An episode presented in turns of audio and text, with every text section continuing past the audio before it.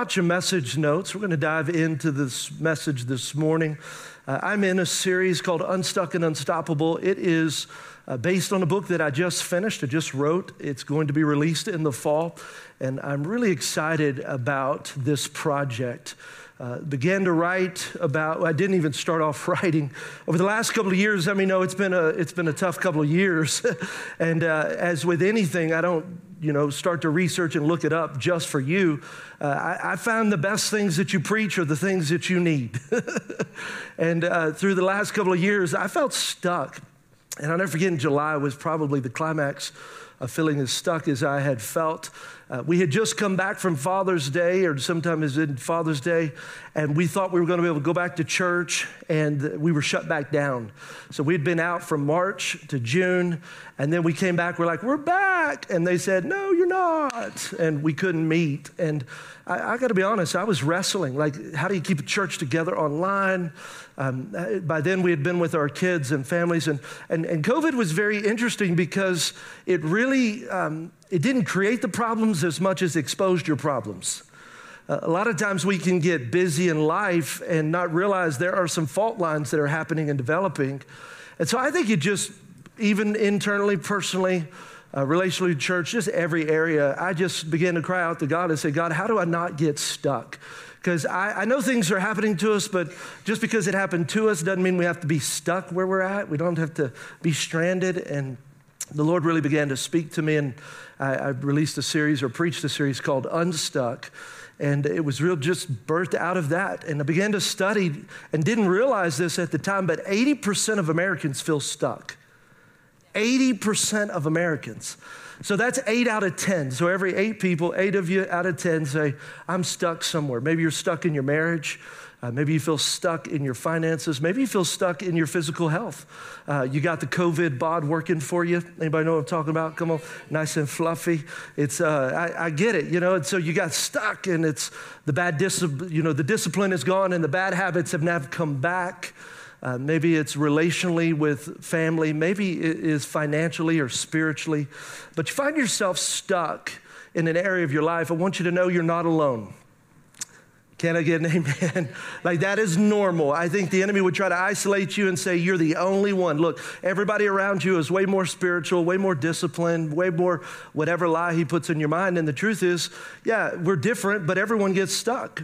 And everybody has your propensity of area that the enemy attacks you in because he knows he's, he, could, he could try to take you down in that area.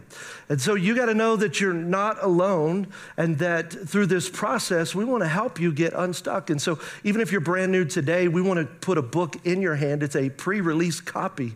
So you're actually getting a copy that's not even out or been released yet. And it just is our gift to you that you take the book and read through it. There's 12 chapters, it's not a hard read, and just go on this journey with getting unstuck with us today, you know, because that's our greatest desire. I want you unstuck, but I love the last part. I want you to become unstoppable unstoppable. So I don't want to just get unstuck, but I want to become unstoppable. And we know the story of Paul in Acts chapter 27 and 28 is really where the whole journey began. He got shipwrecked on the island of Malta. And a lot of bad things happened to Paul in his life, but the thing I love about him is he never got stuck. Uh, not saying he never had a bad thought, never saying he didn't have a rough moment where he was feeling down or depressed. I mean, a couple times in the Bible he talks, they left me and they left me. And I mean, he was recognizing the condition that he was in. But what we see in his life was he never got stuck, but he always remained unstoppable. And every step of the way, I can do all things through Christ who strengthens me. That no matter what challenge I face, whether it's well fed or starving, I can. I can do it how? Through Christ. And I want to help us as a church, as individuals, move our lives forward and not be stuck, but become unstoppable. And I think the first thing that we have to know, even today, is that there are some building blocks of life that I talk about in the book. There's four of them that are essential if you're going to keep your life moving forward. If you're going to keep moving forward, you're going to keep moving in the direction God has for your life, there are four essential building blocks that you've got to focus on, you've got to put your attention on, and you've got to discover and live them out for your life. The first one is identity. We talked about that last week. Who are you in Christ? If you missed it, I want to encourage you to go and watch it on YouTube. Uh, you can watch it through YouTube. You can listen to it on iTunes at Anchor Ben TX. Really want to encourage you to go back and, and, and digest what the Lord really spoke to us yesterday. The second area is purpose. Purpose is what God's called you to do. The third essential building block of life is vision. That's where I'm going. So it's not where I'm at now, but it's where God's taken me. And then the fourth essential building block is really your paradigm. Your paradigm is your subconscious habit of thought. It's what you're thinking when you're not even thinking. They say up to 95% of your behavior is subconscious. You don't even think about it. And so, what is that paradigm, that filter of your life? And we've got to discover what it is and, and, and, recognize the areas that are sabotaging our life. And we're going to spend the next couple of weeks talking about those areas specifically. But today, we're going to talk about purpose. And specifically, I want to talk about four keys to living life with purpose. Four keys to living life with purpose. And then I'm going to end with three questions as a practical guide to help us discover our purpose. Now, once you discover who you are, which we talked about last week, now we've got to discover what God wants us to do what God wants us to do. And it brings us to the first key if we're going to fulfill our purpose in life is to know that God created you for a purpose. That God created you for a purpose. He has a plan for your life. You're not an accident. You're not a surprise. God's not like, whoops, they showed up. Let me try to figure out what I'm going to do with them. Your parents might have said they were an accident. Oh, you're an accident. We weren't planning on you. it's like, yeah, yeah, but God, he, he, he was already in his plan.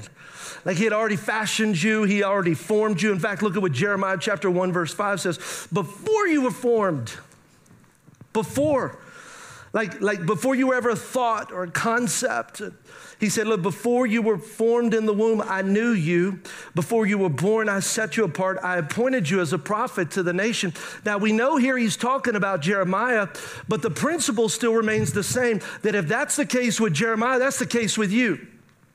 And I love that word right there when he said, I knew you.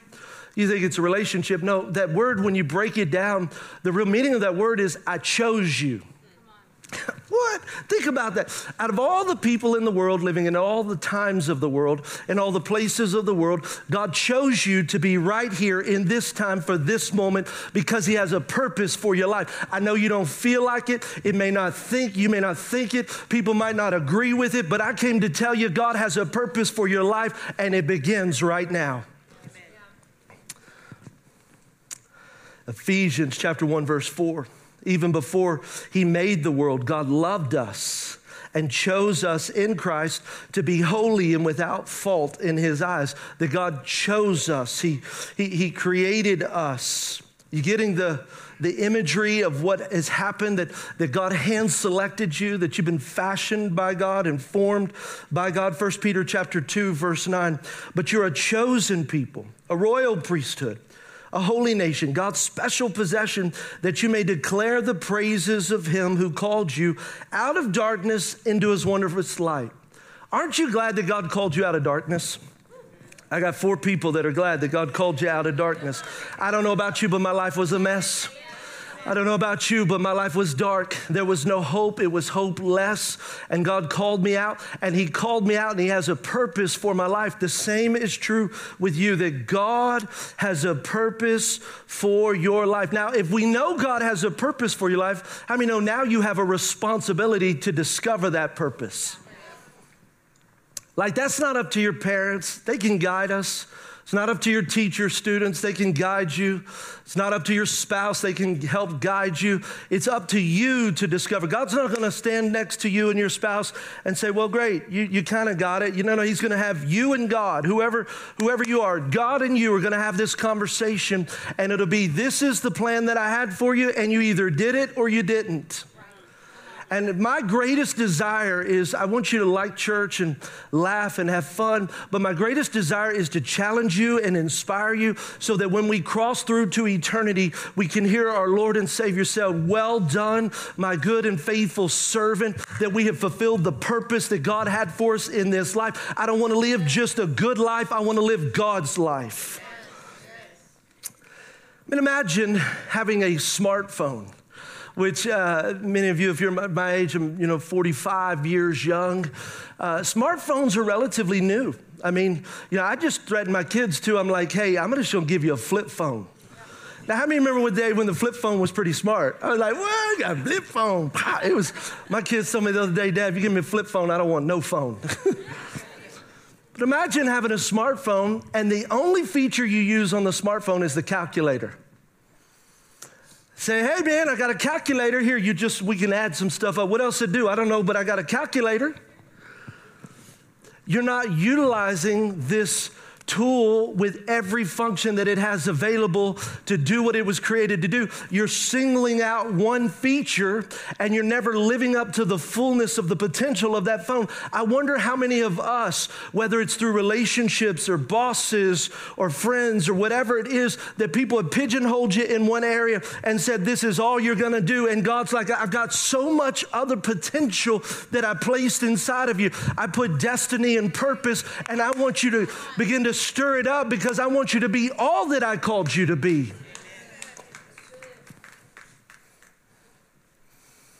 See, the definition of true success is when you discover and fulfill God's purpose for your life. That's the second key. True success is not wrapped up in your title.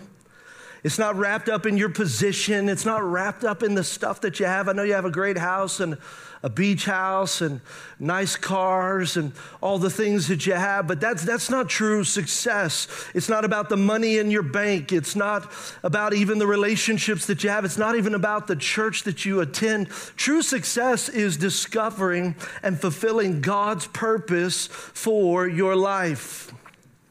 And we know that you have a purpose, bless you. We know that you got a purpose. And I love what D.L. Moody says. Here's a, here's a great quote that I learned many years ago and has resonated with me. I read it all the time. It's your greatest fear should not be of failure, but of succeeding at something that doesn't really matter. And significance in God's eyes is weighed differently than significance in man's eyes. See, significance is what's your title, position, how's your stuff. But God's eyes is seen through the light of eternity. What did you do with the life that I gave you? Did you live the way I created you to live? Did you impact the people? Was it a, an eye on eternity with my ear open to God? Or was it simply measured by what I could acquire and the achievements I could accomplish?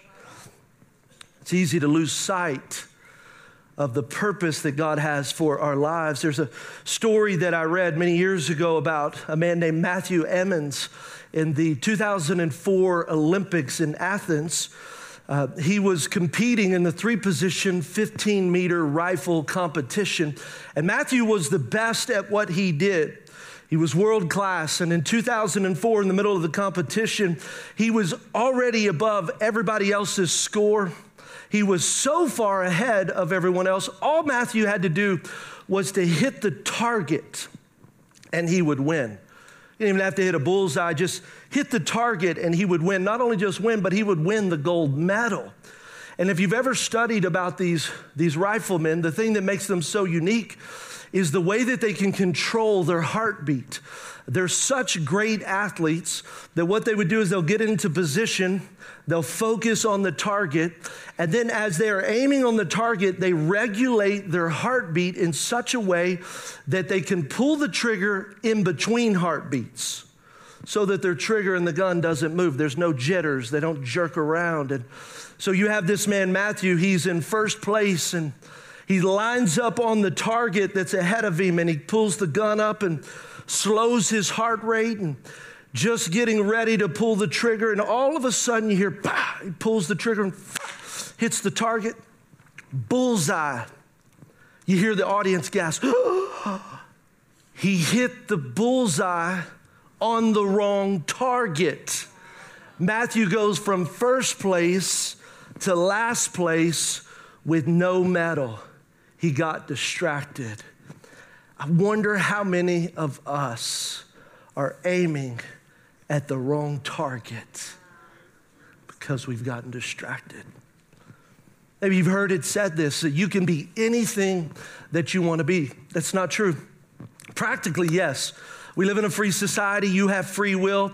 You can do anything that you want to do with your life. But but but as a Christian, that doesn't work. The day that I got saved, the day I gave my life to Jesus, I surrendered my ideas, I surrendered my passions, I surrendered my plan. I said yes to Jesus. His invitation was to come and follow me, so I began to follow Jesus. So, as a Christ follower, I can't just be anything I want to be, I can't just do anything I want to do. I've got to say, God, what did you create me for? What do you want me to do? And whatever He has for me to do, then I am called to do it.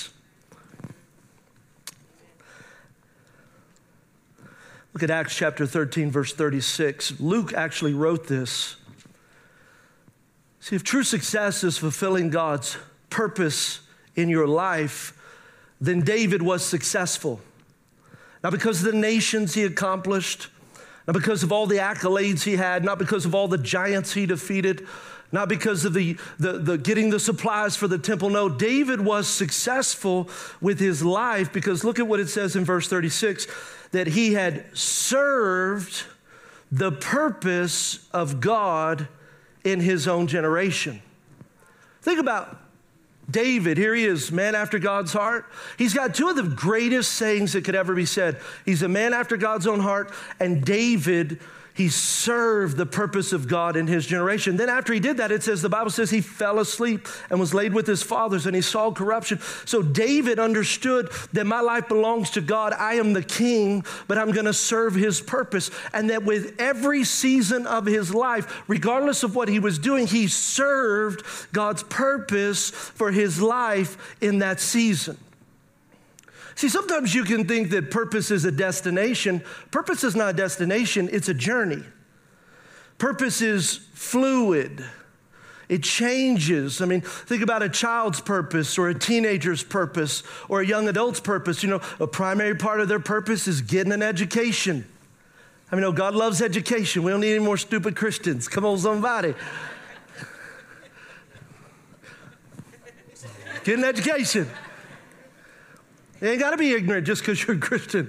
Like that's your primary, like that's your purpose. And and then what else? It's being a part of the youth group and the children's ministry. And so you find your purpose. Well, then how many know there comes a day when, when you get out of school, you graduate from college. Now I'm stepping into the career that God has placed for my life, or maybe you're starting a business. Well, that's a transition of season, and in a new season, I still have purpose. And then you get older, you get married, and you have kids. So you have purpose as a son, you have purpose as a father, you have purpose as a grandfather. I'm not a grandfather, but I can't wait till the day, not too quick, but one of these days I'm gonna be pappy, you know, grandpappy. I don't care what they call me, just call me. just come on over, I'm gonna spoil you rotten and send you home, you know? But there is purpose in the season, even though the season is fluid. And so, what we know for the third key is what is purpose? Purpose is your assignment. That's what God's calling you to do right now. If you're a student, then that's the purpose, but then staying connected. It's not just one facet, that's education. What about your spiritual life? You know, in, in a marriage, there's purpose in a marriage, there's purpose in your family, there's purpose in your church. Like, like what am I supposed to be doing right now with what God has entrusted to me in this moment? And we got to be careful. Purpose is not identity. What I do doesn't mean that's who I am. What I, who I am impacts what I do. Because what will happen is if you see your identity as a student, what happens when you graduate from college? You're like, I'm lost, I'm stuck. Because you found your identity in what you did, not in who you are. But in every season of my life, my identity didn't change, just my assignment changed. You know, I was in different cities with different people, working different jobs. Sometimes we were the, the owners of the company, and sometimes I was employed. Sometimes I was employed with a for profit company, sometimes it was a nonprofit company. Then we launched this church, and, you know, my, my assignment has continued to change as we launch this church. My purpose is growing and expanding. I've been a pastor of this church. That's been my primary purpose in ministry and in my vocation and what I do. But last year, God added to my purpose to be an author. So now I'm an author and a pastor. And then one day maybe I'll be a coach and an author and a pastor. And, and so, but the purpose is it's God's perfection in that season. I wasn't called to be an author nine years ago, it was now. And if I tried to get ahead of God, I would mess up because right thing, wrong time is still wrong. And some of you, what you got is you like, I, I got purpose, but it's not really purpose, you got vision. Vision is where you're going. This is where God's taking you, and you've confused your purpose with your vision. Look, because you, this is what we can say well, if it was your purpose, you would love it. Oh, baby. A lot of things I did that was my purpose and still do that I don't love. I didn't get many amens on that. Let me just help you. There are a lot of things that you do that is your purpose that you don't love. And it's okay because the joy is not in what I do, but it's who I know. See, joy don't come from my circumstance. Joy comes from the presence of God. So when I'm with God, I can do whatever and still have joy. So you're blaming what you do, and the truth is, it's not what you do, it's that you're not connected. Come on, somebody. That's how Paul, regardless, he said, I have joy in all situations. I'm, I'm content. Why? Because he was with God. He was in a relationship with God through all things. It's your assignment, your assignment. That's why Ephesians 2.10 says we're God's handiwork, created in Christ Jesus to do good works. You don't have one purpose. Like that's that's my one thing. That's it for the rest of my. No, no, it's just gonna keep changing. It's fluid. My assignment, God, and th- this is the way I always tell God, what's my assignment? You know, if you ask God what your assignment is, God wants to speak to you. Why? Because He created you for that assignment. Some of you have been living your life according to what your parents said that you ought to be, or a friend has recommended, or a mentor said you ought to do this, and you've been distracted, you've been pulled off the target. And today, my prayer is that God would realign you with His purpose and say, Those things are good, but I didn't create you for that. I created you for this. And that we would really have honest conversations to say, God, what do you want me to do? Not what's easy, not what I always love, but God, what do you want me to do? right now. You know, I'm amazed when you look at the life of David. Uh, David was anointed as king of Israel, uh, but it took David 15 years from the time Samuel anoints David in the field as a shepherd boy to the time he would be installed as a king. 15 years. 15 years. So the vision is God, that's where you're taking me, but the purpose is I'm going to be faithful in the field. I'm going to be a faithful shepherd. I'm going to kill the lions. I'm going to kill the bears. And then here's what I love about David his vision never made him too good to be his assignment. His vision never made him too good to do his assignment. His vision never made him too good to do his assignment. Some of you, God's given such a great vision. You're going to do this and you're going to do that. But because of the great vision, you won't do this simple, mundane task. David said, I'm going to stay faithful in the field. I'm going to guard these nasty, smelly sheep. I'm going to attack any lion and bear. I'm going to stop the enemy from taking what belongs to my dad. He wasn't afraid of the small assignment just because he had big vision.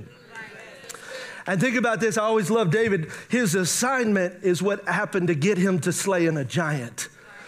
See, we want to go attack the giant. David wasn't trying to fight a giant, he was trying to take food to his brothers. And some of us, we're too good for what God wants us to do.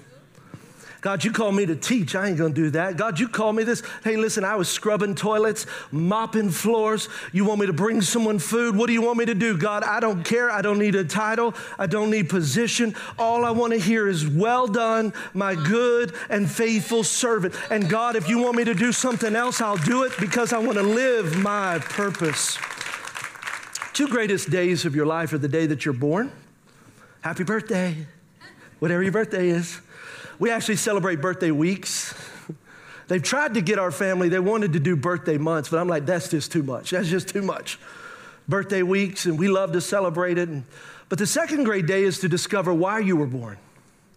God, what did you call me to do? Like, what's my purpose? There's nothing greater than uncovering your purpose. In fact, a study, one study showed 87% of Christians have no idea why God created them. 87% of Christians. No idea what their purpose is, why God created them, so they find themselves drifting in life, just going from this to that. They're aimless. And that's why we as a church, we created Next Steps. Today is step one. You saw it on the video. Um, for us, it's the greatest way for us to connect you with the purpose that God has for you. My pastor, Pastor Chris Hodges, taught us a long time ago that design reveals destiny. And so the point of next steps is that as you go through each of the classes, you're going to uncover how God created you. You're going to uncover your personality, your spiritual gifts, so that as you say, wow, I'm, this is my personality and here's some of my spiritual gifts, then I can start to move my life in the direction that will begin to fulfill my purpose. Because remember, purpose is not a destination, it's a journey.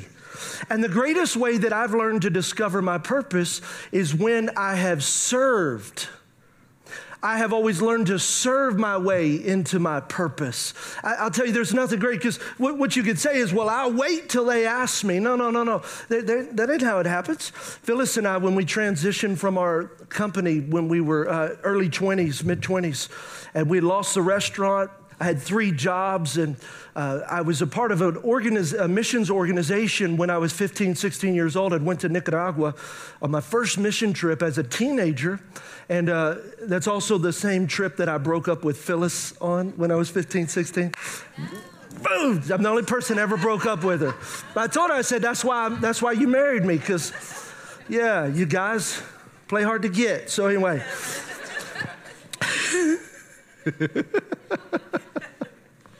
so anyway, so I told her, I said, hey, well, we've got a little flexibility in our schedule. Why don't we go on a mission trip? We could be a leader.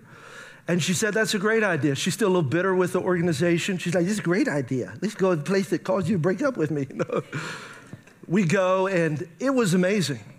We didn't have a position, didn't have a title, nobody knew us. We just wanted to go and make a difference.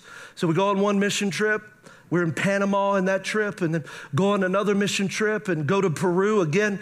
That nobody paid us. We actually paid thousands of dollars to go on the mission trip. And then one day we're in Peru in the Amazon River. Um, going down into the, the place called Iquitos, and we're riding in a boat.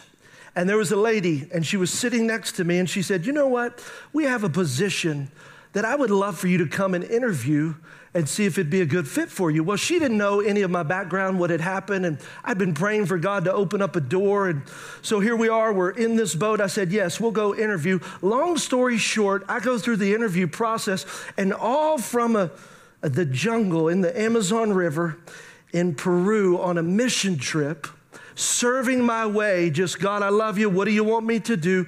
I wasn't pursuing it. She pursues me. I start working for that organization. And for the next four years, would preach to thousands all over the world because I served my way into my purpose.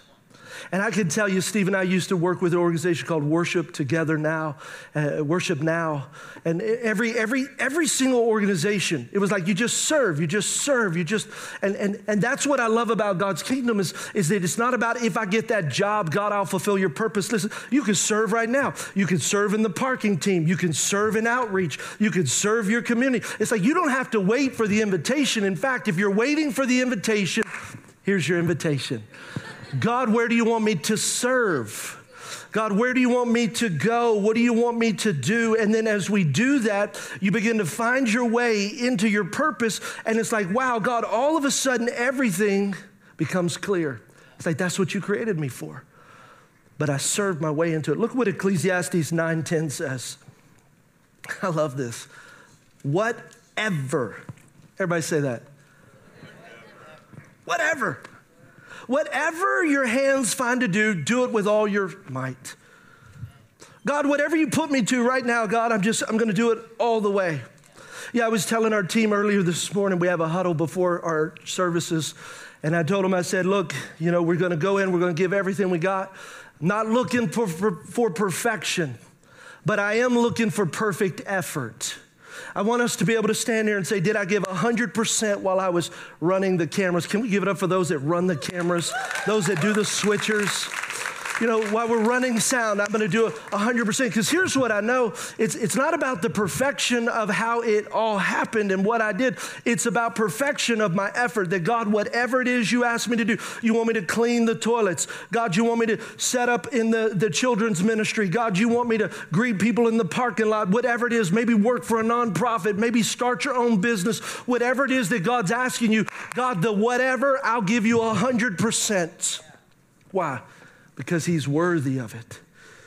The everything, the all in. And it leads us really to the fourth part, which the key to this is you've got to learn to embrace the process. I think it's easy to say, I'll give everything when I like it. I'll give everything when they recognize what a gift I am. I'll give everything when they respect me.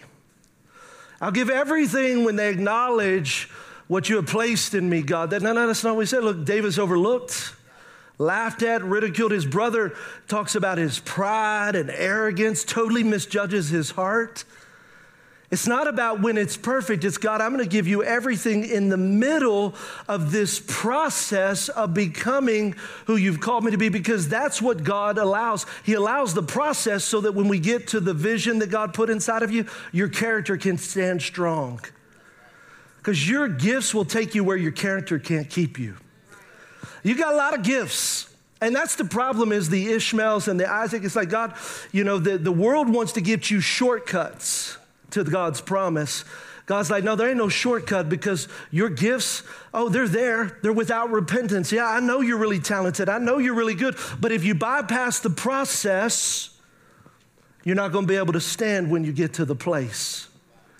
And David, think about it 15 years. 15 years. You know, another great hero of mine is Joseph. Joseph had the coat of many colors, and he's the youngest. And of, of, you know, here, here he is, the youngest brother. He tells his family, he says, You're going to bow down to me. He has a dream when he's uh, just a young adult. You're going to bow down, and I had this dream. How many, if you got a dream where people are bowing down to you, don't tell nobody. Just shut your mouth. They put him in a pit, they sell him off to slavery. He becomes a slave to Potiphar. He ends up being promoted in Potiphar's house, but then Potiphar's wife wants him and makes a play for him, and he says no. And now he's lied on. He's done everything right. He's a man of integrity, a man of character, a man of stature, and, and yet this woman lies on him. Now he's in prison, and then he spends time in prison, overlooked he tells some dreams. Hey, don't forget about me. Please tell Pharaoh about me. He's overlooked. And we find that that journey from the time he was thrown into the pit to the time he was placed in the palace with Pharaoh was 22 years. 22 years. And sometimes we can't handle it more than 21 days. Like we did 21 days of prayer, and we're mad at God because the solution didn't come at the end of 21 days of prayer. Maybe it's a year, two years, six years. 22 years, the process that God had to take him through to fulfill the dream that God placed inside of him. That's why James says in James 1 2 through 4 consider it pure joy, my brothers and sisters, whenever you face trials of many kinds, because you know that the testing of your faith produces perseverance. Let perseverance finish its work so that you may be mature and complete, not lacking anything. What, a, what an odd statement. Ain't nobody clapped on that. Oh, Lord, joy when I face trials. Woo! Put, get a bracelet. Trials, trials, trials, trials. We all stomp a trials. Woo! no. Why? Because trials are tough. Nobody wants it. Why would he say that? Because at the very end of it, what does he say? he says, Look, it's maturing you, it's completing you. Like you, you could get where you want to go and probably manipulate, but if you get there through manipulation, you have to stay there through manipulation.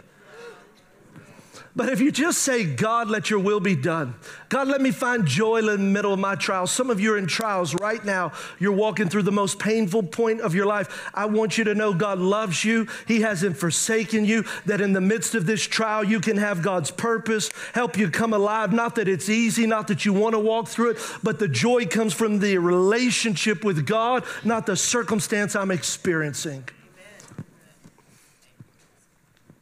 God is allowing something to happen to you because He's developing something within you, working on you. And nobody likes to go through that. I, I was reminded my kids, it would be like my kids. They, they, hey, mom, dad, can we skip school today? Anybody's kids ask, can we skip school? Hey, you know, we're all online half the time anyway, nobody cares. And then my kids, they're like lawyers. Like, you got anybody got like lawyer kids? They're like, look, if I need math, I, I, I got to calculate. I just baptized you, Bobby. Did you see all that spit? Just baptized in the Holy Spirit. You receive it. That's holy water. they just say, look, if I need math, I'll just use my calculator. And, and they're half right, right? And then my, I don't need to learn history. Why? Because I got Google and Siri. Siri, what happened in the Civil War? You know? And they're half right. But they miss the point. You don't go to school to get information, you go to school to get transformation. It's about the discipline of getting up in the morning and having an alarm clock. Come on, parents, if you don't have your kids on alarm clock, you need to get them an alarm clock. They got to get up by the alarm clock. You got to get into class. It's about the effort, it's about the hard work, it's about the discipline, it's about being around kids that you don't even like to be around.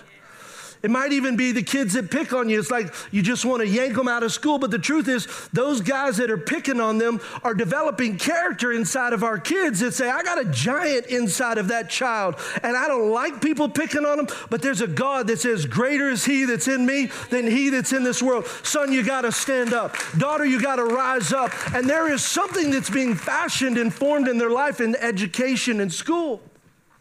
And as a parent that's responsible, I wouldn't take that away from them. Even as hard as it is, is the things that they walk through. Well, God is a loving dad. And He's going to allow us to walk through situations because He's cultivating character. He's developing us to be the men and women that He wants us to be. Philippians chapter 2, verse 13. For it is God who works in you to will and to act in order to fulfill His good purpose. It's God's purpose. God's more concerned about your character than he is your comfort. And I love this. I want to leave you with this, this Maxwell quote. I've, I've had this on my wall for a long time. I put it up, I read it all. I love it. A faith that has not been tested is a faith that cannot be trusted. Is God testing your faith? I want you to know if He is, there's hope. Uh, he doesn't bring those situations, but he allows us to walk through them. Look, Deuteronomy 31 8, the Lord himself goes before you and will be with you. He will never leave you nor forsake you. Do not be afraid. Do not be discouraged. I love that. Go back to that first part. The Lord said, Look, He goes before you. Go back to the first part of that passage. I want to see it. He goes before you and He will be with you that no matter how hard the journey is on your purpose, think about it. God has gone before you. He's not just, he's gone before you. He's already prepared the way. Are you walking in the path that God has prepared? I want to leave you with these three questions. Three questions. This is the practical. Practical things. What am I doing that I should stop doing right now? If I'm going to live my purpose and fulfill my purpose and discover my purpose, you need to answer this question What am I doing that I should stop doing? See, if we're honest, we've all got things that we're doing, we're busy. People love to fill your calendar up, but the question is did God fill your calendar up? And every one of us have got the stop question. I got to stop doing that, stop doing that. So, what is it? Because if you get so busy, the devil, I, I'm convinced he can't steal your salvation, so he loves nothing more than a busy Christian a distracted Christian. You're going to heaven, but you didn't fulfill your purpose. Look what Proverbs 4:25 says, "Let your eyes look straight ahead, fix your gaze directly before you. Make level paths for your feet, take only ways that are firm. Do not swerve to the right Do not swerve to the left. Keep your foot from evil. Don't get distracted. I'm telling you, don't get distracted. Second question What am I not doing that I should start doing? So, what is it? Maybe it's going to next steps. Maybe it's serving on a dream team. Maybe it's going to the outreaches. Maybe it's, you know, uh, starting the business. I, I, I don't know what it is, but what is it that God is saying I want you to start doing? Maybe, maybe it's coming to prayer on Thursday mornings at 6 a.m. Maybe, you know, maybe it's serving in the children's department. I, I don't know what it is, but what is it that God said I want you to do, but you haven't started doing? Start doing it. Look what James 4:17 says. Anyone then who knows the good he ought to do and doesn't do it, look what the Bible says. It's sin. So if you feel like God has asked you to do something and you're not doing it, it's not like, well, maybe, oh, it's okay. The Bible just calls it black and white sin. So, what is it that I need to start doing? Then the third question is this why not do it today? Why not do it today? 2 Corinthians 6 2. I tell you, now is the time of God's favor, now is the day of salvation.